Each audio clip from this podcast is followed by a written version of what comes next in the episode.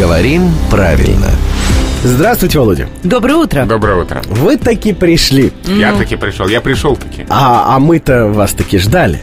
А поскольку мы уже раза четыре употребили вот это э, прекрасное, красивое, такое навевающее какие-то там восточные мотивы э, там слово, да, такие. Давайте с ним разберемся. В каких случаях э, на письме нужно ставить дефис перед такие, если такие случаи есть? Есть такие случаи, и надо запомнить четыре. Пункт первый. Если перед таки глагол. Перед таких глагол. Сделал таки Да. работу. Пришел таки, Мгм. успел таки на Мгм. поезд, да, и так далее. Если перед таки глагол. Ставим дефис. Да.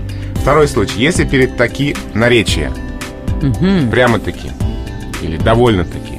Ставим дефис. Третий случай это слово все-таки, которое пишется через дефис. И четвертый случай это слово так-таки через дефис. Все. Больше случаев дефисного написания нет. Ну а какие случаи э, прочих использований такие в таком случае? А вот если, например, а, таки перед глаголом. Я таки пришел. Вот здесь такие не присоединяется дефисом ни к местоимению, ни к глаголу. Здесь раздельно написано. А, ну Три да. слова. Я таки пришел. То есть э, вот это важный пункт. Если глагол перед таки, ставим дефис. Пришел таки через дефис. А если глагол после таки, не ставится дефис. Я таки пришел. Здесь раздельное написание. Ну и давайте поясним тогда, да, что это такие и зачем его используют, в каких ситуациях. Это разговорная частица. Ну, э, э, заменяющее все же. Я все же пришел, или я Да. все же сделал работу. Однако, тем не менее, вот в этом значении.